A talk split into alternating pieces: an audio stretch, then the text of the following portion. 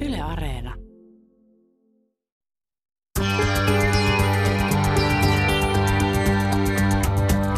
Yle puheessa. Torstaisin kello yksi. Mahadura ja Ösberkan.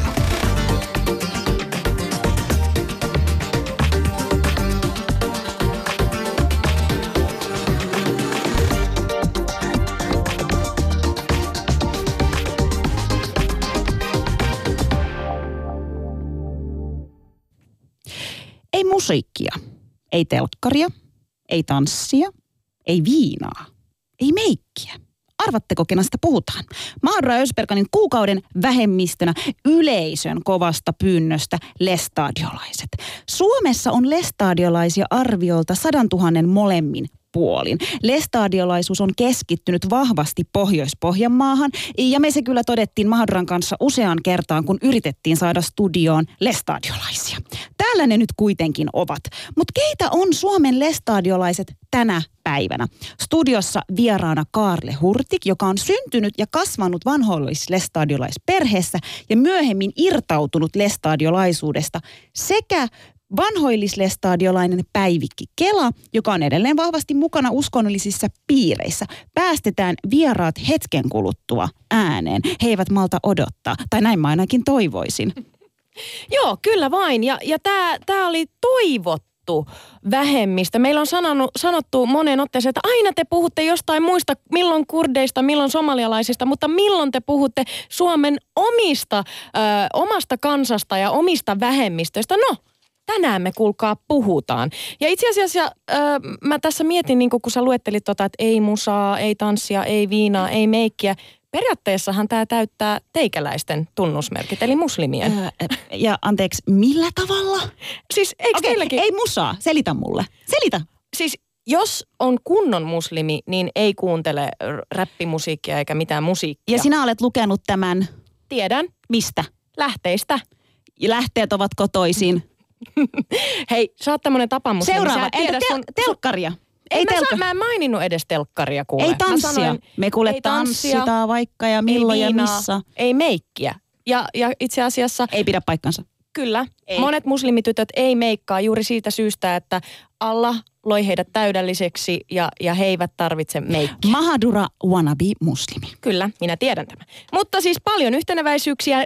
Nyt kun mä opiskelin tätä aihetta, niin koin, että lestadiolaisilla ja muslimeilla voi olla. Mutta mitä tietää meidän Turun turkkilainen lestadiolaisista? Siis mun mielestä se on hassu. Mä oon niinku kuullut, tota, nyt kun mä oon katsonut erilaisia juttuja ja, ja niinku dokkareita ja kuunnellut, kuunnellut podcasteja, niin tosi monessa tulee esiin tavallaan se, että sanotaan jotenkin se juontaja toimittajana spiikka, että kaikki tuntee jonkun lestadiolaisen. Mä mietin, että en mä tunne. Mä en tunne yhtäkään lestadiolaista. Mä niin kuin ehkä tiedän, mutta mä en voi sanoa, että mä tunnen. Mutta sä tunnet kaikki kurdit esimerkiksi. Ö, sä tunnet kaikki suomenruotsalaiset esimerkiksi.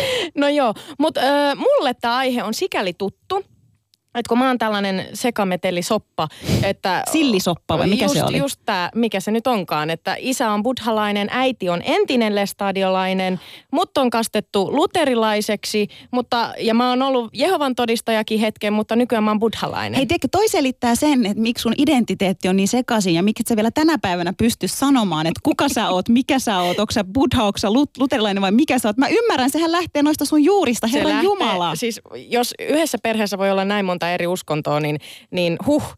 Mutta se on mielenkiintoista, että vaikka meitä on näin monta eri suuntausta, aatemaailmaa, niin kaikki tulee kuitenkin toimeen ja perhettä ollaan edelleen. Mutta lestadiolaisista sen verran, että se mitä mä oon äidin tarinoista kuullut ja äiti on, äiti on siis Oulu, Oulusta kotoisin, niin, niin ö, mitä mä oon pienenä, mikä mielikuva mulla on tullut, että aika tiukkaa, aika tiukkaa, aika tiukkoja sääntöjä ja, ja niin kun, se on jäänyt mulle vähän etäiseksi, mutta me ei olla äidinkään kanssa hirveästi puhuttu siitä. Huom, äiti on kasvanut 50-luvulla Suomessa, eli meininki on ehkä ollut vähän eri silloin kuin tänä päivänä ja pappa, eli äitin isä, on, on myös käynyt sodassa, eli siitä syystä ö, siellä voi olla kasvatuksessa vähän, vähän niin kuin tiukkuutta muistakin syistä.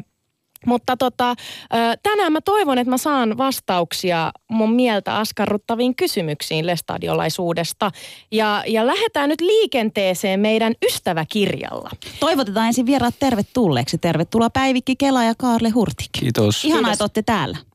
Mukava, oli, kun kutsuitte. Ilman muuta. Ja, ja tämä oli niin kuin, mä, sano, mä oon sanonut Jaamurille, että, että silloin kun käsitellään islamia ja, ja muslimeita, niin meillä on tulos niin kuin muslimeita ovista ja ikkunoista sisään. Mutta yllättäen tämä aihe oli sellainen, että me jouduttiin etsimään vieraita koirien ja kissojen kanssa. Onneksi te löydyitte Hei, ja olette täällä. Pakko sanoa nopeasti, että tota, te ette edes ymmärrä. Mä laitoin niin kuin Facebookissa koska keinot oli oikeasti loppu. Että mistä me saadaan niin kuin lestadiolaisia, jotka esim. tänä päivänä on vielä niin kuin piireissä ja, ja, ja, ja niin kuin yhteisössä mukana, niin mä niin kuin aina kaveri, joku kaveri vinkkasi, että tämä voisi olla. Mä laitoin Facebookissa ihmisille kaveripyyntöjä sillä toivossa, että ne on ehkä lestadiolaisia, ehkä, ja ne ei ole hyväksynyt niitä. Ja nyt mä haluan sanoa, että ei ne ole pakko hyväksyä, meillä on ne vieraat. Mutta tiettäkö, että mä menin jo niin kuin hulluuden rajoille, että epätoivon, että mistä mä löydän ne lestadiolaiset. Joo, ja tähän varmasti liittyy paljon pelkoa siitä, että, että lynkataanko täällä, täällä toimittajat että et on jonkunlainen sylkykuppi. Ja tämän esimerkiksi meidän vieras Päivikki sanoi, että et semmoinen pelko on olemassa, mutta syvennytään näihin pelkoihin myöhemmin lähetyksessä. Aloitetaan ystäväkirjalla. Lyhyitä vastauksia meidän vierailta ja tota, katsotaan, että mitä yhtenä, yh, yhteneväisyyksiä tai erilaista on, on lestadiolaisessa ja siitä irtautuneessa henkilössä. Aloitetaanko Päivikki vaikka susta lyhyt vastaus. Mitä lestadiolaisuus sinulle merkitsee? No pohjimmiltaan iloa, rauhaa, ää, luottamusta elämään ja kuoleman jälkeiseen elämään – Karle, mitä lestadiolaisuus sinulle merkitsee? Mä ajattelen, että se on mun etninen tausta ja sitten tota, se on mun kasvuympäristö. Super. Seuraava kysymys. Lyhyesti. Päivikki, mikä on suhteesi Jumalaan? No, se on sekä kunnioittava että pelkäävä, arvostava, rakastava. Hän on niin kuin mun elämän johtaja. Kaarle? se on jäbä, jonka mä tunsin joskus. Jäbä, jonka tunsin joskus, en enää. Öö, mikä lestadiolaisuudessa on parasta? Aloitetaan Karle susta. Öö, sosiaalinen kehikko ja sitten niin kuin kasvuympäristönä mä ajattelen, että se lestadiolaisen teologian silloin, kun sitä tulkitaan jotenkin semmoisessa niin turvallisessa ja ilolähtö tai semmoisessa niin riemulähteisessä kehikossa, niin se on myös niin kuin tosi turvallinen ja lempeä kasvuympäristö. Päivikki. No ihan samat ajatukset, että, että on itse kiitollinen, että on saanut elää siinä kasvuympäristössä ja haluan sen lapsen antaa. Että, ja sitten tietysti se toivo paremmasta elämästä. No mitä ongelmia lestadiolaisissa opeissa voi olla? Tai että mikä lestadiolaisuudessa on vaikeaa tai ongelmallista? Päivikki. No ehkä se on niin kuin se tavallaan elämäntyyli ja tapa, mikä on niin poikkeava tästä nyky, nykytavasta. Että sitten kun tulee se ristiriita sen yksilön ja yhteiskunnan välillä, niin saattaa tulla sitä niin kuin semmoista kyseenalaistamista, epäluottamusta. Karle. Mm, ehkä, jos pitää yksi sanoa, niin ehkä semmoinen niin kuin, tämä on henkilökohtainen kokemus, niin kuin minä, minäksi, minuksi kasvamisen semmoinen niin kuin jotenkin kuristava tai rajoittava kehikko. Semmoinen niin kuin asia, joka rajoittaa sitä, tai niin kuin itselleni rajoitti sitä pohdintaa, että kuka mä olen. Millainen keskustelukulttuuri vallitsee yhteisön sisällä? Saako oppeja esimerkiksi kritisoida? Kyllä mä koen, että, että varsinkin nyt, mitä enemmän tavallaan meitä vastaan kohdistuu paineita, niin sitä enemmän ne, me ollaan ruvettu puhumaan myös niistä ja keskustelemaan, että, että tota, on ollut tosi ihanaa tavallaan huomata se, että, niin kuin, että ihmiset miettii samoja asioita ja sitten voidaan yhdessä miettiä, että miten tästä eteenpäin. No mun täytyy siis niin kuin disclaimerina kaikelle tälle keskustelulle, mitä käydään, niin kaikki mun kokemukset lestadiolaisuudesta, niin kuin aktiivisesta lestadiolaisuudesta on niin kuin 10, 15, 20 vuotta vanhoja, niin kuin ehkä 15 vuotta vanhoja ja sitten tietyllä tavalla ne on myös henkilökohtaisia, että on alueellisia, perheellisiä eroja ja niin edelleen. Niin mulle se yhteisön kyky keskustella mm, opillisista asioista on tuntunut aika rajoittuneelta ja, ja, ja sitten tietyllä tavalla se ehkä – vaikeampi asia mun mielestä on sen yhteisön keskustelukyky entisen, entisten tai liikkeistä lähteneiden kanssa, että siinä ei tapahdu oikein semmoista niin cross-pollination, ristiin niin pölyttymistä. No tästä tuleekin seuraava kysymys. Hyvin johdattelit sen tähän. Oletko ollut tekemässä tätä käsikirjoitusta vai mitä ihmettä? Miten lestadiolaiset suhtautuvat ensi, entisiin lestadiolaisiin? Päivikki. No mulle he ovat ihan samoja ihmisiä kyllä, mitä ovat aikaisemminkin ollut, että en näe mitään eroa siinä, että yritän kunnioittaa heidän elämäänsä ja toivon, että he kunnioittavat, kunnioittavat mun elämää ja valintoja. Karle, miten sinun suhtauduttiin, kun irtautuit lestadiolaisuudesta? No tota, se suhtautuminen on niin kuin ollut aika erilaista ennen sitä, tai niin kuin siis ennen irtaantumista mun mielikuva lestadiolaisten suhtautumisesta siihen lähtemiseen on erilainen kuin mitä se oli sen lähtemisen jälkeen. Että ennen sitä se leimaantui mulle niin kuin ehkä surun ja murheen kautta tosi paljon. Että, niin kuin, että se on luonnollista, että jos se on maailma, jossa uskotaan, että näin pääsemällä päästään taivaaseen ja niin edelleen, niin silloin esimerkiksi lapsen lähteminen liikkeestä on pelkoa siitä, että lasta ei enää nähdä kuoleman jälkeen tai lapsi näkee helvettiin tai muuta, niin se niin kuin suru ja murhe väritti sitä tosi paljon – mun mielestä se, minkälainen mm, käsitys välillä tulee julkisesta keskustelusta, niin semmoista niin kuin ulossulkemista ja semmoista ei laajassakaan mittakaavassa juuri ole, että mä en tiedä hirveästi semmoisia tapauksia, mutta sitten omalla kohdalla se on mennyt tosi tosi smoothisti, että niin kuin esimerkiksi oman perheen kanssa se on mennyt täysin kivuttomasti ja liukuen. No tämä kiinnostaa nyt sitten meitä erityisesti. Miten lestadiolaiset suhtautuu muihin uskontoihin, esimerkiksi muslimeihin tai, tai buddhalaisiin, puoliksi luterilaisiin? Päivikki. No ehkä se on se semmoinen normaali, mikä tavallaan tavallisilla ihmisillä on kaikkia uskontoja kohtaa, että no jotkut asiat tuntuu niissäkin niin kuin itsestä, itsestä oudoilta ja erikoisilta, mutta sitten niin kuin mä ainakin ajattelin hyvin niin sillä, että hei kaikki, kaikki elää ja uskoo niin kuin haluaa, että, että en mä niin kuin halua puuttua toisten arvoihin enkä valintoihin. Leistadiolaisen teologian mukaan, tai sen teologian mukaan, mihin mä oon kasvanut ja oppinut, niin ne on niin kuin tietyllä tavalla vääräuskoisia. Tai siis sillä tavalla, että, että, että leistadiolaisuus on se ainoa tapa päästä taivaaseen. Niin jos mä ajattelen, mä muistan joskus lapsena ajatellen niin kuin vähän silleen säälien, että harmi, että, niin kuin, että ihmiset uskoo noin tosissaan ja sitten se ei ole minkään arvosta. Tai että it all goes to waste. No onko lestadiolaisuus ja sen opit täydellisiä? Päivikki. Hmm. No, mun elämä näyttäytyy mulle riittävän täydellisenä, kun mä elän niiden arvojen mukaan. Että kyllä mä voin sanoa, että kyllä. Mm. Öö, mä oon sitä mieltä, että se kulttuuri on niin kuin luultavasti ilman, niin kuin, tai siis mä en usko, että sen takana on suunnitelmallisuutta tai toimijoita, mutta että se kulttuuri on niin kuin tietyllä tavalla ne opit jotenkin silleen niin kuin prosessinomaisesti, vaan vuosien varrella ne on koodattu tosi täydelliseksi. Tai siis sillä tavalla, että ne on niin kuin, se on tosi aukoton kehikko sillä tavalla, että siinä, siinä on semmoinen, niin kuin, mikä se on, siis semmoinen niin kuin hyvin rakennettu kehäpäätelmä siitä asiasta. Että se on niin kuin, suhteessa ulkomaailmaan mun mielestä tietenkään ei ole täydelliset, koska mä oon lähtenyt siitä pois ja ne on niin kuin mulle tuntunut niin kuin haitallisilta ja tietyllä tavalla niin kuin ikäviltä asioilta elämässä monet niistä. Mutta että jos ajatellaan sitä niin kuin semmoisen niin kuin uskontokonseptina, niin se on tosi lähellä täydellisyyttä. Hmm otetaan viimeinen tähän kohtaan. Mikä on naisen asema lestadiolaisuudessa?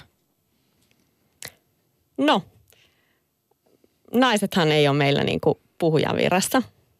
Eli se on ihan semmoinen niin tavallaan raamatusta kumpuava käsitys. Ja, mutta mä, mä en tunne ketään, kuka haluaisi puhujan virkaan, en miestä enkä naista, että se on niin haastava ja semmoinen vaikea tehtävä, että, että tota, en koe, että se olisi mitenkään niin kuin, vaikka multa, niin kuin, että mä olisin niin kuin, jotenkin epäoikeudenmukaisessa tilassa, että mä en voi päästä puhujaksi. Mutta sitten niin kuin ihan siis johtokunnassa, niin, niin varmaan meillä Espoossa ainakin on ehkä puolet ja puolet sukupuolijakauma ja toimikunnissa luulen, että on enemmänkin naisia hommissa kuin miehiä ja tällä, että siis mä koen, että mun asema on kyllä hyvin tasa-arvoinen ja – vähintäänkin tasa-arvoinen, että ei mua niin kuin kukaan alista tai määrää tässä yhteisössä. Öö, mun mielestä viime vuodet on tehnyt tosi hyvää sille keskustelulle stadiolaisuuden sisällä, että tietyllä tavalla jos mä ajattelen itse niin nuorena tai lapsena, silloin tietenkään kun ei ollut vielä itse vanhempi, niin ei sitä voinut ajatella sillä tavalla, mutta että silloin ajattelin se jotenkin niin, että esimerkiksi tämä lapsiasia ja tämä perhekoko asia, että se on niin kuin tasa-arvoinen ja se niin kuin tietyllä tavalla liittyy molempiin vanhempiin niin kuin ja kyllähän se tavallaan vaikuttaakin molempien vanhempien elämään lähes samalla lailla, mutta sitten tämä niin kuin tietyllä tavalla äitiyden taakka nyt, kun on kahden lapsen verran oman vaimon vierestä seurannana nähnyt, että kuinka paljon se on niin kuin ihan pelkästään niin kuin biologisten asioiden ja sitten tietenkin tässä tulee niin kuin henkilö, persoonatyypit ja kaikki, että niin kuin tällaisen niin kuin hoivavietin ja tällaisten asioiden, niin kuin, että silloin kun ne on epätasa-arvossa tai epätasapainossa parisuhteen sisällä, niin ehkä sitten on niin kuin viime vuosina opittu puhumaan uudella tavalla siitä, että kuinka paljon erilainen se kehikko on naiselle kuin miehelle ja sitten näin ulkopuolelta seurattuna musta tuntuu, että ne on osa syytä siitä, miksi sitten lestadiolaisuudessa on ehkä enemmän viime vuosina osattu puhua siitä ehkäisyasiasta ja sen terveysyhteyksistä ja kaikesta tällaisesta.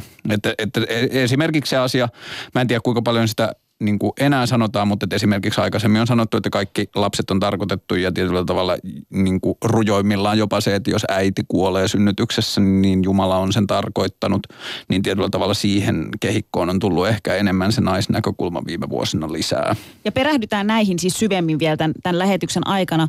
Ö, hienosti vastasivat hyvin selkeästi ja tarpeeksi ja lyhyesti. lyhyesti. Me, me oltiin Susani, onko täällä niinku varauduttu, että mitä me tehdään, jos ne rupeaa hirveästi jaarittelemaan ja kertoo, wow, naputetaas. Jee, yeah, tästä tää lähtee. Mielenkiintoista teidän kokemuksissa oli se, että missä mä huomasin selkeän äh, yhteneväisyyden teidän näkökannoissa oli tämä yhteisö ja yhteisöllisyys. Mm. Eli molemmat kokevat sen että se on ainakin, Karle, sulla ollut turvallinen yhteisö, jossa kasvaa. Joo, siis varhaislapsuudelle varsinkin se on ollut superhyvä yhteisö. Ja sitten tota, niin jos mä mietin nuoruutta, se on ollut myös supermiellyttävä yhteisö. Se on ollut niin kuin mukava, sosiaalinen, niin kuin tietyllä tavalla niin kuin nuoruus siinä yhteisössä on ollut tosi hyvä, mutta sitten asiat, joita mä oon oppinut vasta jälkeenpäin tarkastelemaan, että niin kuin nuoruudesta aikuisuuteen kasvamiseen ja nuoruutena niin kuin minä-kysymysten esittäminen, niin siihen se ei ole ollut niin kuin itselleni hyvä.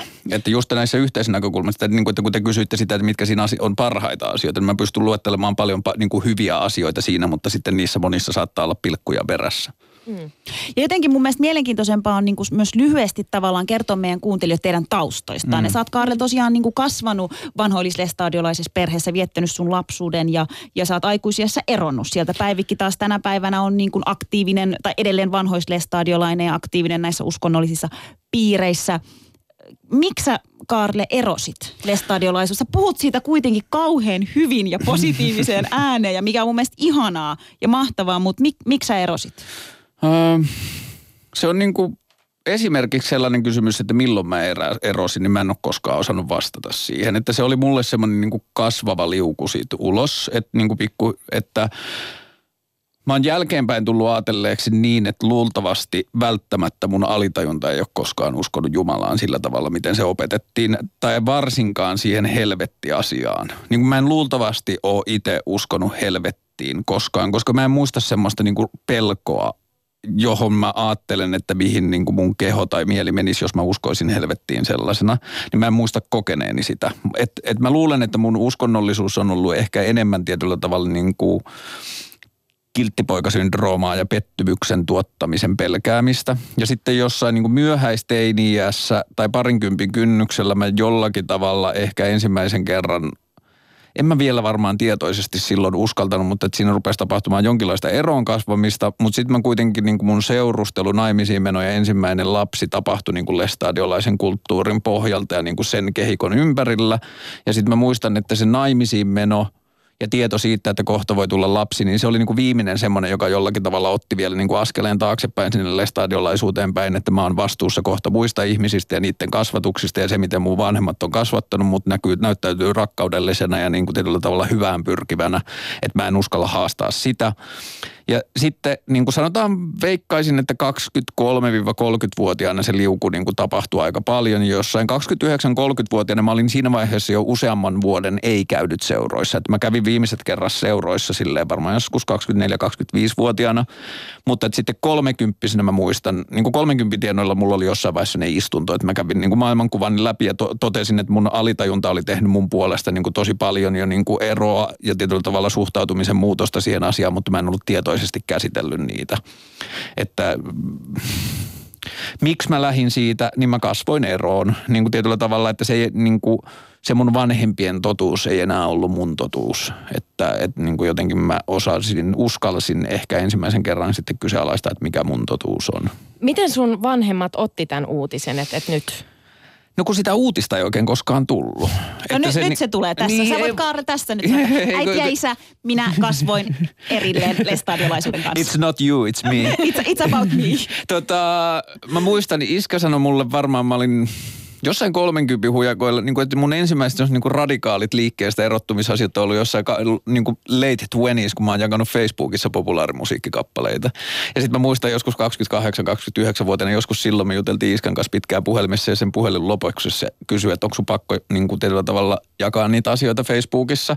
Ja mä sanoin, että itse asiassa on, että, niin kuin, että musiikki on mulle tosi tärkeä asia ja se on myös niin kuin identiteettipalikka ja se on mulle niin kuin tärkeää, että mä pystyn kertomaan niistä asioista. Niin sen mä muistan, että se on niin kuin yksi ainoista tietyllä tavalla siitä uskonnosta irtaantumiseen liittyviä keskusteluja mun vanhempien kanssa, joka on mulle tosi yllättävää. Mun isä on ollut maallikkosaarnaaja aina, sitten niin kuin syrjä, niin kuin nostettu pois siitä tehtävästä, mutta niin kuin, että mun isä on ollut tosi tosi silleen niin kuin kauniilla tavalla hengellinen tai semmoinen niin harras sen uskonnon kanssa, niin mun vuosikausia, niin kuin, että mun lähtöliikkeestä varmaan viivästyi tosi paljon sen kanssa, että mä pelkäsin aiheuttavani vanhemmille tosi paljon niin kuin pelkoa ja turvattomuutta ja pettymystä ja murhetta, mutta ei sitä koskaan tullut. Että se niin kuin meni sitten tosi jotenkin kauniisti silleen liukuen ja sitten ehkä siinä oli se, että äiti ja iskä pysty koko ajan samalla niin kuin katsomaan, että lapsi pysyy täysin samana, että, niin kuin, että mä tunnen ton lapsen edelleen, että siinä ei tapahtunut semmoista niin kuin kuilua. Päivikki, miltä tämä Karlen, Karlen tarina su, sun korvaan kuulostaa, koska kun me yritettiin saada tänne eh, henkilöä, joka oli sille stadiolainen vielä tänäkin päivänä, niin, niin kun, ne, kun he kuuli, että Karle olisi täällä, niin tuli semmoinen, että aa, ei, ei, ei sittenkään. Että oli semmoinen pelko, että Karle nyt jotenkin eh, sitten antaa, Manipuloi vai niin, tai antaa ky, kylmää kyytiä Niin, niin, täällä studiossa. Joo. No siis en mä pelkää Karlea. Mutta siis mä tunnistan tuon tavallaan, että, että mullakin oli vielä muutama vuosi sitten semmoinen niin kuin, tavallaan, että mä en halunnut, tai siis vähän sillä niin kuin, että, että, niin kuin, että, että älkää niin kuin rikkoko mun tätä kuplaa tästä ihanasta uskosta. Että ehkä vähän semmoinen, että, että no joo, että no päättäkää nyt, että ootteko te niinku uskovaisia vai ette. Että niinku, siis mä en tiedä ymmärrättekö te mitä mä tarkoitan, mutta semmoinen, niinku, että, että, ne, että niinku vähän niin kuin sillä harmitti, että jos joku siinä roikkuu näin, että, että, niinku, että sekoittaako se tätä soppaa jotenkin tai jotain. Mutta nyt mä niinku ajattelen sillä että, että ihanaa aina, jos tulee joku keskustelu niinku uskomisen asioista tai joku niinku vaikka se semmoinen niinku rajatapaus niin sanotusti tulee seuroihin tai joku uskoton tulee seuroihin, niin mä oon niinku aina tosi iloinen, että ihanaa, että tuli tämä keskustelu tai että tuli tämä tilanne, että niinku aina on ihmisellä toivoa ja niinku sillä, että, että se hetki voi aina puhutella ja siis sillä. Mä ajattelin Karle nytkin, että ihanaa, että me saadaan keskustella Mm. näistä asioista siis ihan aidosti, että, niinku, että, tota, että, että ihmisellä on aina niinku se mahdollisuus – Mm. että vielä Uskot sä, tavallaan että Kar- tehdä Ka- parannusta. Ja Niin, sä sillä uskot, että Karle tekee vielä parannuksen ja tulee toisin ajatuksin ja palaa ehkä Niin, lestadiolaiseksi. mikä ettei. Sehän on aina se toive uskovaisena. No Karle, joo, anteeksi. Mun on pakko tähän väliin, mitä, mitä Päivikki sanoi. Mun mielestä tämä aika osuva, koska mä niinku kuulin, kuulinko vai katsoinko vai teinkö molempia, mutta yhtä haastattelua, missä sä olit. Ja sä mm. sanoit siinä jotenkin tosi niinku hyvin niin mun mielestä, ja, ja se oli mielenkiintoista. Sä sanoit, että vaikka sä oot irtautunut lestadiolaisuudesta, ja tavallaan lähtenyt, mm. lähtenyt sieltä pois, mutta se lestadiolaisuus ei koskaan lähde susta. Mun mielestä tämä oli tosi mielenkiintoinen. Mitä se niinku tarkoittaa vai onko se niinku vähän tätä, mitä Päivikki vähän johdatteli siihen suuntaan, että se voi olla, että jonain päivänä sä ehkä meet takaisin vai mitä se tarkoittaa, että se ei ikinä lähde susta pois? No siis Öö, se on ollut mulle semmoinen asia, jota mä joudun niin kuin tosi varoin käyttämään ja selittämään sitä niin kuin tarkemmin, mutta niin kuin, lyhyesti mä voin sanoa, että mä ajattelen itse oman elämän kohdalta, että, niin kuin, että lestadiolaisuudella on mulle tiettyjä paralleleja niin kuin ihonvärin kanssa. Että mulla on tiettyjä niin kuin ajatuksia siitä, että jos mä olisin syntynyt tummaan ihonvärin, niin siihen liittyisi tiettyjä asioita. Ja mä haluan siis niin kuin tosi huolellisesti sanoa, että mä en todellakaan vertaa, että, niin kuin, että mä en halua millään tavalla verrata omia kokemuksia niin elämässä ruskean ihmisen kokemuksia Suomessa ja mitä tällaista. Mä en tarkoita sitä, vaan mä tarkoitan sitä, että mä en ikinä puhunut itsestäni entisenä lestadiolaisena, mä puhun itsestäni et, etnisenä lestadiolaisena. Se on mun mielestä se on niin vahva ja tietyllä tavalla kokonaisvaltainen kasvukehikko, että jos sä kasvat vaikka 15-vuotiaaksikin siinä, niin sä koet ison osan sun elämän suurimmista kasvupyrähdyksistä ja kasvukokemuksista sen sisällä, niin kyllä se on aina mukana. Mutta että niin kuin esimerkiksi sanotaan sillä tavalla, että, että mä haluan sanoa kaikille niille ihmisille, jotka on kieltäytynyt sen takia, että kun mä tuun, niin, niin kuin mä ajattelen, että mä ymmärrän, mistä se pelko tulee. Ja, ja se syy, minkä takia mä esimerkiksi sanoin teille kyllä, on se, että, niin kuin, että mä koen sen vähän niin kuin velvollisuudekseni tulla, koska mun mie, niin kuin, mä itse koen, että sellainen ääni tai suhtautuminen lestadiolaisuuteen, mitä mulla itsellä on, niin sitä on mediassa ollut jotenkin vähän niin kuin liian vähän. Että se on ollut aina semmoista niin kuin katkeroitunutta ja semmoista niin kuin jotenkin tosi silleen mun mielestä ikävällä tavalla kriittistä, kun mä saan edelleen itse kiinni siitä niin kuin uskovaisen tuntemuksesta. Mä saan kiinni siitä, minkälaista on olla lestadiolainen. Mä ymmärrän, miksi ihminen on lestadiolainen. Ei mulla, niin ei mulla ole mitään aseita tai ajatuksia tai työvälineitä niin kuin dissata tai haastaa tai pistää ketään seinää vasten sen asian kanssa. Mutta että sitten taas tohon, että niin kuin, kyllä mä silleen koen olevani entinen lestadiolainen, että, niin kuin, että kyllä mä näen tosi tosi isona harppauksena sen, että mä menisin enää tai ajatuisin enää takaisin siihen niin kuin tietyllä tavalla siihen dogmaattiseen uskonto- tai jumalakehikkoon. En mä siitä saa enää kiinni. Että musta tuntuu, että se kissa on ulkona pussista eikä me enää sinne takaisin. Mun, mun on pakko Kaale nopea lohduttaa sua, koska myös sitten taas tavallaan kun me etittiin näitä vieraita, niin me löydettiin aika monta tämmöistä niin ex-lestadiolaista. Mm. Niin se oli jännä, että joka ikinen, siis mulla tuli viideltä ihmiseltä viesti, että pyytäkää Kaarle Hurti. Mä luulin, että lestadiolaiset uskoo Jumalaan, mutta mä huomasin, että ne uskookin suhun. Että et mä lohdutan sua tällä nyt. Mutta että, niin kuin, että siis se oli, mä tein lestadiolaisuudesta podcastin silloin, paljonkohan siitä on, kaksi ja puoli, kolme vuotta sitten. Mä halusin vaan niin kuin tilittää sen oman kokemuksen, mutta mä huomasin silleen, että sillä on niin kuin ihan tyhjä kenttä. Että ei lestadiolaisuudesta ole puhuttu silleen niin kuin minuuden kautta tosi kovinkaan paljon. Ja sitten se, että niin kuin, mun jotenkin lähtö siitä liikkeestä oli niin ongelmallinen, että mä ajattelen, että sen niin kuin tietyllä tavalla sen takia, että mulla on semmoinen suhde, niin mä koen vähän niin kuin velvollisuudekseni tietyllä tavalla puhuttu. Se on yksi isoin, se on luultavasti isoin vähemmistö Suomessa ja siitä puhutaan tosi vähän. Velvollisuudesta mäkin tänne tulin. Mm. Että tavallaan niin kuin on tullut se fiilis just, että, että niin paljon niin kuin Me ollaan aika kuuliaisia meille No me ollaan kuuliaisia, kilttejä tyttöjä ja poikia monesti, mutta niin kuin sekin, että, että justiin toi fiilis, mikä on niin kuin ollut mm. uutisista ja siis mediasta, niin on ollut aika ikävää. Mm. Usein, ei aina. Mm niin monesti on ollut se, se ajatus, että voi kun joskus niin kuin kuulisi sen jonkun niin kuin oikeasti lestadiolaisenkin ajatukset, eikä vaan niitä, jotka on luopunut. Just näin. Ihanaa, että olette täällä ja te parannatte maailmaa. Me kaikki parannetaan maailmaa. Mm.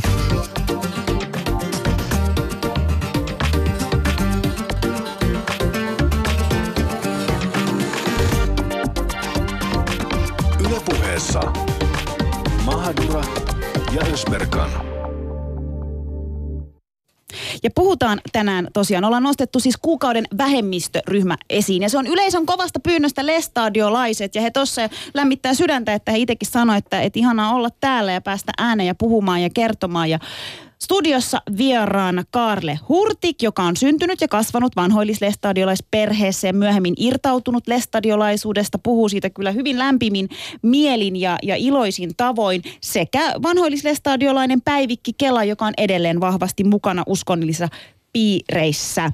Ja, ja tuossa aluksi me tota, vähän niin kuin puhuttiin, puhuttiin tavallaan just siitä, että, että miten, miten tämä eroaa, että toinen teistä on vahvasti vielä mukana ja toinen on eronnut. Teillä oli yllättävän monta ja samaa mun mielestä yhte, yhteisöllisyyttä ja tavallaan, että puhutte aika lailla samoista asioista. Seuraavaksi voitaisiin syventyä vähän siihen, että, että tavallaan niin kuin kaikkein vähemmistöryhmän Kaale sanoi, että sä koet, että lestadiolaiset on ehkä Suomen niin kuin suurin.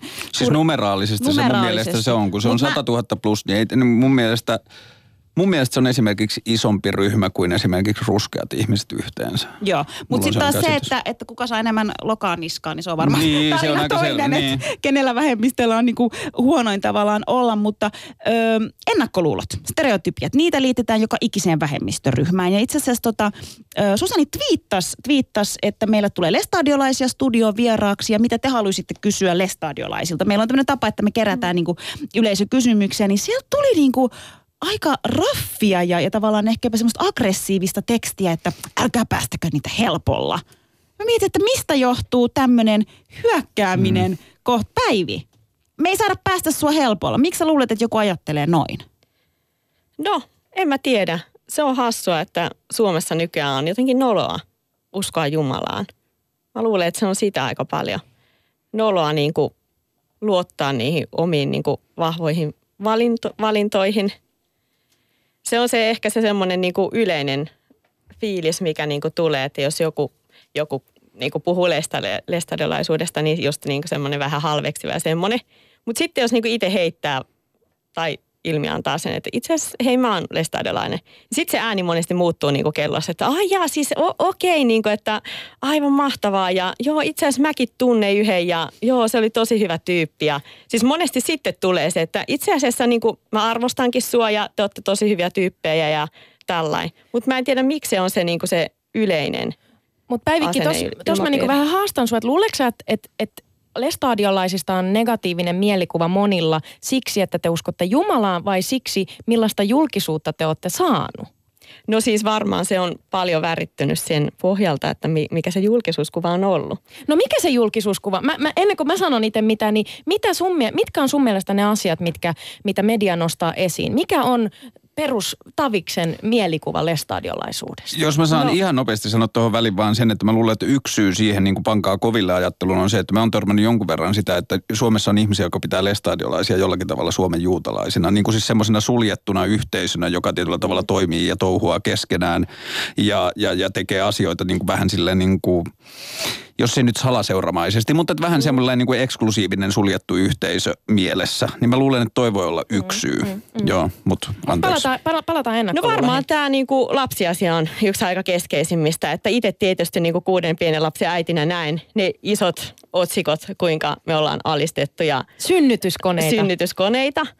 Eli tota, kyllähän mullakin nousisi karvat pystyyn, jos mä niin niin näkisin tuollaista, että joku täytyy synnyttää joka vuosi. Ja siis tavallaan niin menisin sisälle siihen ajatusmaailmaan, että joo, että joku väsynyt kotiäiti siellä vaan taas joutuu. Mutta kun se todellisuus ei ole se, että itselle se niin on tosi raskasta nähdä ja kuulla sitä viestiä, että meitä sorretaan Sen takia me vähän tuossa alussa kysyttiin sitä, että mikä on naisen asema lestadiolaisuudessa. Sä menit siihen niin kuin naispappeusnäkökulmaan, Karle taas alkoi puhumaan siitä äidin näkökulmasta. Mm. Ja mediassahan on paljon nostettu esiin tarinoita, jossa esimerkiksi yhdeksän äh, lapsen äh, perheen äiti sanoi, että hän ei yksinkertaisesti vaikka jaksa enää. Mm. Äh, ja, ja jossain kohtaahan ihan fysiologia tulee myös vastaan, että eihän nainen voi synnyttää, siinä on terve, terveydellisiäkin riskejä. Niin ootko sä itse miettinyt siitä näkökulmasta tätä asiaa, että, että tässä voi olla niinku riski mun, mun terveydelle?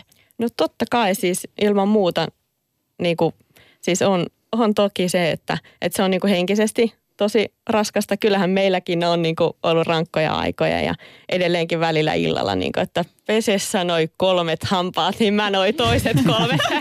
Mutta siis hei, kellä ei ole elämässä raskasta ja, ja tota, haastavaa, että, että niin kuin, nämä on meidän valintoja ja, ja tota, me, meillä on ehkä sitten jotain muita murheita vähemmän. Ja mun mielestä jotenkin mielenkiintoista, että miksi tavallaan tämmöiset niin hyväksikäyttöuutiset ja, ja tämmöiset niin keissit, miksi ne liitetään aina uskonnollisiin ryhmiin? Niin. Miettikää, että sitä on islamin uskossa, mm. siellä väitetään, just sitä niin. on katolilaisuudesta, sitä on äh, tota, niin kuin lestadiolaisuudesta. Niin minkä takia se on niin vahvasti näissä uskonnollisissa?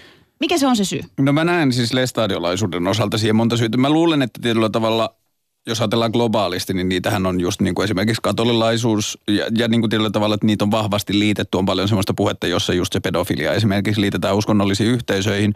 Mutta lestadiolaisuuden osalta se suhde on tosi moninainen ja siihen niin kuin tietyllä tavalla, mä ajattelen, että yksi iso tekijä on se, että nykyisen maailmankatsomuksen tai ihmiskäsitykseni mukaan mun, mun mielestä on niin kuin väärin tai haitallista opettaa se niin kuin tietyllä tavalla se ajatus siitä, että seksuaalisuus kuuluu pelkästään avioliittoon. Että, että mulla on se ajatus, että se tietyllä tavalla niin kuin se, se, se hämmentää, niin kuin, että ne on niin luonnollisia tunteita, että tietyllä tavalla se ajatus siitä, että ne pitäisi jollakin tavalla laittaa kotelon alle odottamaan sitä jotakin niin kuin sellaista, niin se, se on mulle vaikea ajatus ja mä ajattelen, että se voi niin kuin vaikuttaa ihmisen seksuaaliseen käsitykseen ja seksuaaliseen toimintaan tosi paljon.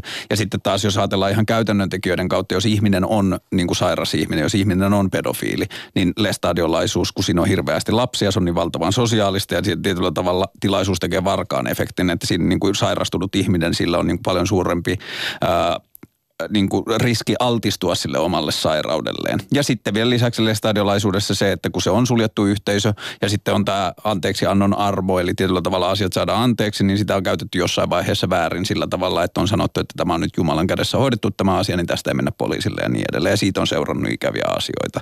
Mutta että Kyllä mä luulen, että ulkopuolelta katsoen niin kuin tietyllä tavalla se, että tällaiset suljetut yhteisöt tai verrattain suljetut yhteisöt, ne on ulkopuolelta tosi kiinnostavia. Ja sitten jos siitä purkautuu jotain, niin sitä on niin kuin helppo ruokkia sitä ihmisten kiinnostusta semmoisella niin kuin tietyllä tavalla klikkiotsikkotasolla ja siitä syntyy niitä asioita myös. Päivikki, mikä oli sun reaktio, kun tämä lasten hyväksikäyttökohu tuli, tuli ilmi, niin mikä oli sun reaktio siihen?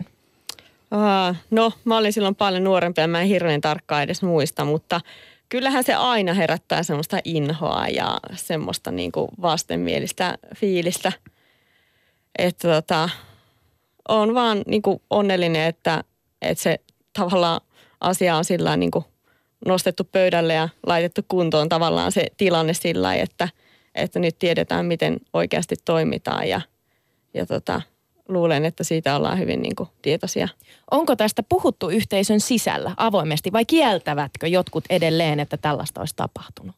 Ei varmaan sitä kiellä, että sitä ei olisi tapahtunut, mutta kyllä se keskustelutaito sen asian ympärillä oli tosi monimutkaista. Ja yksi iso syy, minkä takia mun isä laitettiin puhujan paikalta pois, oli se, että se oli niin aktiivinen se asian suhteen. Että se on mun, tota, mun ö, sedän vaimo Johanna Hurtiikon, tämä tutkija, joka tota, on tehnyt väitöskirjan seksuaalista hyväksikäytöstä uskonnollisissa yhteisöissä. Ja silloin kun Johanna rupesi puhumaan sitä asioista, niin se niin kuin yllätti kaikki, että miten siihen suhtauduttiin. Että, niin kuin, että tietyllä tavalla se perusoletus oli, että sille Johanna, Johannan työhön tai Johannan huoloin olisi suhtauduttu sillä tavalla niin kuin avosylin ja niin kuin tietyllä tavalla, että hei tälle asialle pitää tehdä jotain, mutta yllätyksekseen se kohtasikin niin kuin vähättelyä ja semmoista niin kuin, ja Johanna on saanut tosi ikäviä puheluita ja sitä on kutsuttu sudeksi lampaiden vaatteessa ja kaikkea tällaista. Ja sitten kun mun isä ja sitten mun isän veli osallistui siihen keskusteluun sitten niin kuin ton yhteisön tietyllä tavalla niin kuin sen organisaatiopuolen kanssa, niin se oli tosi hämmentävää ja sotkuista, miten siihen niin kuin suhtauduttiin silloin. Ja siihen se liitty... oli varmaan se alun shokkivaihe. Alun tavallaan. shokkivaihe ja sitten myös lisäksi se, että tietyllä tavalla musta se vaikut, on vaikuttanut siihen keskusteluun kykyyn se, että kun lestadiolaisuudessa, mä en tiedä kuinka vahvasti sitä enää uskalletaan saarnata sillä tavalla, mutta kun on ollut ajatus siitä seurakuntaopista, että kun ollaan Jumalan valittu niin kuin tietyllä tavalla seurakunta, ollaan Jumalan lapsia ja niin kuin on se Jumalan validaatio siinä toiminnassa, niin sitten sillä toiminnalla on niin kuin tietyllä tavalla mitä tahansa seurakunta. Ihmiset, yksilöt tekee virheitä, mutta seurakunta ei. Niin sitten siitä on tullut semmoista niin kuin tosi vaikeata ja monimutkaista suhtautumista siihen asiaan. Ja se, se on musta tuntuu, että se on sotkenut sitä keskustelua jonkun verran. Ja toihan on siis kaiken puolin tosi haastava, hirveä tilanne tavallaan, että tuommoista niinku esiintyy, mutta myös tavallaan jotenkin niinku, mun mielestä tosi surullista, että jos se on se kuva, mitä ihmiset ajattelee lestadiolaisuudesta, vaan sen takia, että se on meidän media, mikä mm. niinku tavallaan esittää, esittää nämä asiat, koska toi on mun mielestä tosi hyvä, oliko se Kaarle, kun sä sanoit, että kun me puhutaan yhteisöistä, joka on hyvin tämmöinen niin kuin keskeneräinen, sidonnainen, kiinni tavallaan, ovet on, ovet on suljettu, niin auta armias, kun sieltä joku asia tulee esille. Mm. Niin siihen me mm. keskitymme, me unohdetaan Kyllä. kaikki se muut. Mutta Jaamur, niihin on myös tärkeää tarttua niihin ongelmakohtiin, joita myös tällaisissa yhteisöissä saatetaan, saatetaan niin kuin pitää salaisuutena. Tiedän sen, koska kuulun aika moneen yhteisöön, mutta meidän kuulijat halus nyt tietää, että onko lestadiolaisuudessa ja sen opeissa jotakin sellaista, joka sallii esimerkiksi tällaisen asian kuin lasten seksuaalisen hyväksikäytön? Ei. No ei tietystikään. Huh.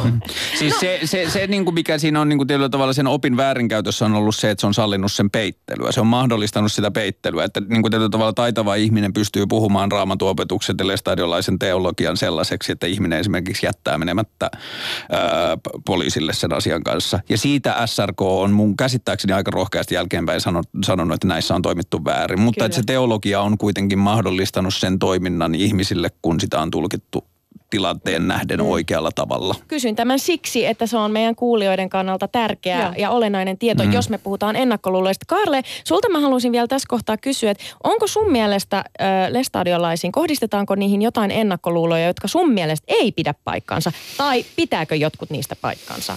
Puhuttiin tästä lapsikoneasiasta ja Mun mielestä yksi asia, mikä, mi- mi- mikä tietyllä tavalla ennakkoluuloihin liittyy, niin lestadiolaisuudessa on semmoisia ominaisuuksia, joiden perusteella voisi tehdä tosi paljon enemmän positiivisia ennakkoluuloja. Esimerkiksi lestadiolaiset on niin kuin tietyllä tavalla tavasta tehdä töitä ja niin kuin semmoisesta jotenkin...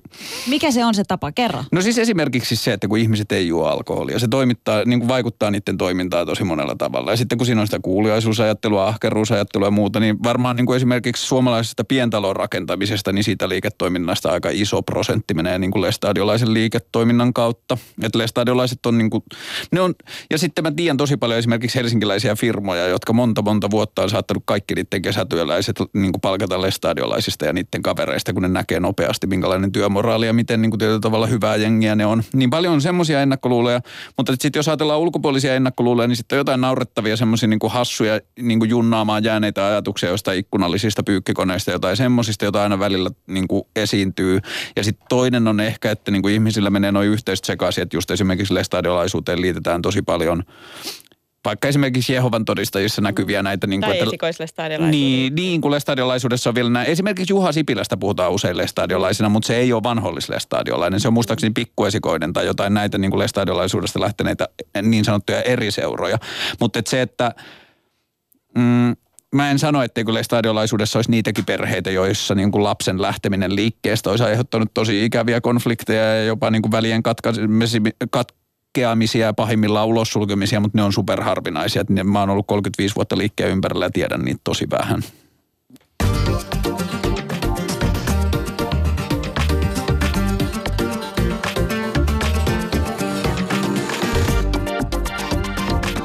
Ylepuheessa Mahadura ja Ösberkan.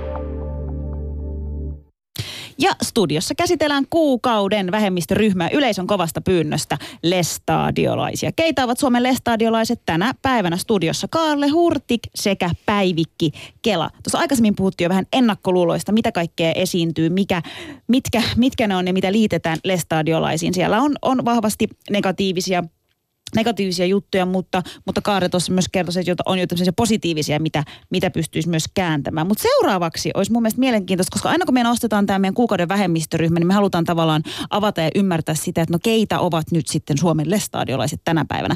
Ja lestadiolaisillahan on nyt, mä tiedän nyt Päivikki tarttuu tähän, mutta mun on pakko, kun mä en tiedä mikä se olisi semmoinen sopivampi, mutta säännöt niin sanotusti. Mikä on Päivikki parempi sana kuin säännöt? No tavallaan ne on semmoisia niinku tapoja toimia. ohjeistuksia. Ohjeistuksia. No, Sekin kuulostaa ei, vähän raskaalta. Ei, Okei, ei niin. sitten. Vähän samalta ehkä. Ta- Tottumuksia, Tottumuksia. tai tämmöisiä niinku, Teillä on aika paljon näitä tottumuksia. niin. Aloitetaanko vähän käsittelemään niitä? Ja tavallaan se, että mikä se tilanne on niin kuin tänä päivänä. Siis tuossa nousi jo alkoholi, mikä on mun mielestä tosi mielenkiintoista, koska me kaikki suomalaiset rakastaa alkoholia. Mutta kyllä mun täytyy sanoa ex-lestadiolaisuutena, että kyllä mä koen sen niin, että lestadiolaisuudessa on sääntöjä. Ja lestadiolaisuudessa on Alright. syntilistoja. Ja, ja siis eh, yksi on semmoinen usein sanottu sanonta, että lestadiolaisuudessa ei ole syntilistoja, mutta joku on tehnyt sen Wikipediaan. Joo, Eli Wikipedian asiassa- rinnakkaissivusto niin internetissä on lestadiolaisten syntilista. Ja mun kokemuksen Okei. mukaan se on Mutta tosi... Kaarle, Kaarle, sä puhut nyt Wikipediasta niin kuin Niin, just näin, mutta että se on oikein tehty. Siis niin kuin, että ne Okei. kaikki asiat, mitä siellä on, niin ne on sellaisia, jotka mulle on lapsuudessa tai minulle kulttuuri on opettanut ne sääntöjä, että nämä asiat eivät kuulu lestadiolaisuudessa. Tai lestadiolaisuudessahan sanotaan, että me ei haluta toimia näin. Mutta ei se 13-vuotias Entäs se- voi sanoa, että mä haluan. Niin, entäs se perisynti, koska mä muistan, että mun äiti on puhunut siitä, että lapsuudesta hän muistaa tämän niin kuin synnin pelon. Että Joo. hän, hän on syntinen ja hän, hän mokaa ja, ja se pelko siitä, että joutuu helvettiin ja hänelle joku sukulaissetä oli sanonutkin, että sinä joudut helvettiin ja minä taivaaseen. Tämä okei okay, 50, 50-60-luvulla Suomessa, että mm. en tiedä onko asia eri, mutta tavallaan se, että jos sanoo lapselle tuollaista asiasta, niin sehän voi olla aika vahingollista pelotella vaikka Niin. tällaisella asialla kuin helvetti. Niin. Mä koen tuon sillä lailla, niin että mä en ole elänyt tollasessa niin yhteisössä, josta se Jumala on jotenkin ollut pelottava tai että se helvetti on ollut joku pelote, vaan niin kuin, mulle on opetettu sillä lailla, että me päästään taivaaseen, jos tota, me uskotaan Jumalaa ja synnit anteeksi. Ja sitten niin kuin Jumala päättää, että ketä sinne pääsee tavallaan sillä niin että et, et on myös todellakin tuotu ju- julkiseen, että raamatussa puhutaan tästä helvetistä, johon jotkut ihmiset joutuu, mutta ei me voida niin kuin sanoa, että kuka joutuu helvettiin ja kuka pääsee taivaaseen. Että se on niin kuin Jumalan, Jumalan pää, päätettävissä. Että mulle on puhuttu armollisesta ja rakastavasta ja ää, hyvästä Jumalasta. Ja mä haluan myös mun lapsille puhua. Eli Päivikki, siis lestadiolaisia on erilaisia. Te ette ole kaikki samanlaisia, te ette kasvata kaikki lapsia samalla tavalla. Teitä on niin kuin moneen eri lähtöön, niin kuin meitä kaikkia ihmisiä Ihan maailmalla. varmasti. Mutta silti mä ajattelen, että tavallaan niin kuin meidän pyhäkouluissa, raamattuluokissa, kaikissa tässä lapsi- ja nuorisotyössä ei siellä niin kuin pelotella, vaan siellä puhutaan siitä niin kuin rakastavasta, hyvästä Jumalasta, paimenesta. Erikoista on sitten, en tiedä, miten Kaarle sitä miksi koet. monella on tämmöinen Niin mä näin se itse, että se on niinku tosi, äh, mä tajusin vasta aikuisena sen, kun lestadiolaisuuden dogma laajemmin on tosi yksääninen. Että jos sä vedät yhteen tietyllä tavalla suviseuroissa käydyt puheet, päivämies-lehdessä kirjoitetut jutut ja seurapuheet, niin niissä on tosi yksääninen dogma. Mutta että mulle vasta niinku vanhemmalla iällä selvisi se, että on paikkakuntakohtaisia ja perhekohtaisia niinku eroja ja tul, niinku vähän semmoisia niinku tulkintavariaatioita siinä. Ja sitten esimerkiksi tuohon niinku pyhäkouluasiaan tai siihen niinku rakastavan Jumalan sanomaan, niin sekin on mun mielestä tosi paljon niinku opettaja kautta saarnaa ja kautta pyhäkoulusedän tai tätin niinku persona-asia. Että kyllä mä oon ollut myös pyhäkouluissa, jossa helvetistä puhutaan myös pelottavana asiana. Ja, ja, ja, ja niinku, siis Mä en ole ollut koskaan sellaisessa pyhäkoulussa, mutta siis niinku, Just- kyllä mä tiedän, että siis niinku, mulla on lapsesta asti ollut se niinku näkemys, että on myös olemassa helvetti, mutta että mä en ole kokenut sitä semmoisena, niinku, että mun täytyisi pelätä sitä. Voitteko te kertoa, millainen paikka se hel- helvetti on? Koska siis me buddhalaiset uskotaan, että jos mä nyt tässä elämässä mokaan ja teen pa- pahasti, niin ensi elämässä mä voin syntyä torakaksi ja sit mä mm. niinku kärsin. Millainen paikka helvetti on? No siis mulla tulee semmoinen mielikuva, mä en tiedä onko se niinku raamatussa sanottu, että se on joku niinku tuli tai joku tämmöinen palava homma. Ikuista niin kuin itkua ja hammasten kiristystä. siellä kärsitään ja palataan. Niin, että siellä niin kuin tietyllä tavalla, että siellä on se, se, se semmoinen niin kuin jatkuva, loputtoman kärsimyksen tematiikka. Että se on niin kuin siis si- tyyliin, niin kuin, että et, et sun päivät on sitä, että sulta revitään varpaan kynsiä irti. Että se on niin kuin siis jatkuvaa kärsimystä. Joudutaanko minä ja Jaamur helvettiin periaatteessa lestadiolaisten oppien mukaan, koska mehän ollaan ilmeisesti har- harhaoppisia. Joo, jos te olisitte kysynyt multa 15 vuotta sitten, niin olisitte. Mä oon niin huono muslimi, että en mä kyllä usko, että lestadiolaisin silmin mä joutuisin mihinkään helvettiin. En mä ei, usko. mutta ei se joudu En siitä, niin kuin, että mulle, mun jätän maailmassa se, mitä... Käsiin, että Kiitos Päivikki. Tykkään tästä vastauksesta enemmän kuin Kaarleen Mä olin vastauksesta. paljon dogmaattisempi tuossa. Se ei johtunut siitä, että sä oot hyvä tai huono muslimi, vaan siitä, että sä et ollut lestadiolainen. Okei, okay, hyväksyn. Mutta toki se, että, niinku, että se syntien anteeksi antaminen ja uskominen, niin se on niinku se, se juttu, mitä mä ajattelen, että se ihmisen täytyy se evankeliumi kuulla ja uskoa, että pääsee taivaaseen. Mm. No hei, mennään nyt näihin, tota, öö, näihin, näihin sääntöihin. Tapoihin, Tapoihin. tottumuksiin. Kuka nyt miten Joo. niistä Asioihin, joita ei haluta tehdä. Joo, just näin. E- eli, eli alkoholi oli se, mistä Jaamur mainitsi ensimmäisenä. Ja Karle, sä oot mielenkiintoinen keissi siinä mielessä, että vaikka olet irtautunut lestadiolaisuudesta, et ole silti maistanut, et edes yhtä saunaolutta, et edes hörpännyt Mä en ole koskaan. ikinä maistanut olutta. Niin. Joo, ja mutta mä oon tosi kiitollinen. Toi on yksi isoista asioista, miksi mä oon kiitollinen, että mä kasvoin lestadiolaisuuteen. Toinen on lukeminen. Mulla ei ollut telkkaria kotona ja mä olin 16, niin mä olin lukenut 2500 kirjaa. Että niin kun mä vietin kaikki illat lukien, kun muut katto telkkaria. Ja alkoholi on toinen, että joskus 16, 17, 18-vuotiaana siitä tuli niin kuin oma päätös. Ennen sitä se oli niin kuin sen yhteisön ja kilttipoika ja en halua kapinoida asia. Mutta sitten jossain vaiheessa mä olin vaan sille, että en mä näytä tarvitsevan sitä, enkä ole alkanut tarvitsemaan. Okei, telkkari, telkkari mainittu, mutta onko se oikeasti niin, että tänä päivänäkään lestadiolaiset ei katso telkkaria? No siis televisiota ei ole kyllä lestadiolaisessa kodissa. Lest- televisio ei ole uskovaisen perheen Te, huone. teillä siis, Niin. teillä ei ole kotona Ei televisiota? ei oo. Okei, Eikä periaatteessa te ette niinku missaa mitään, koska mitä sieltä tulee tänä päivänä. Ei mitään hyvää Mutta ainakaan. tota, Mutta wow. entäs netti?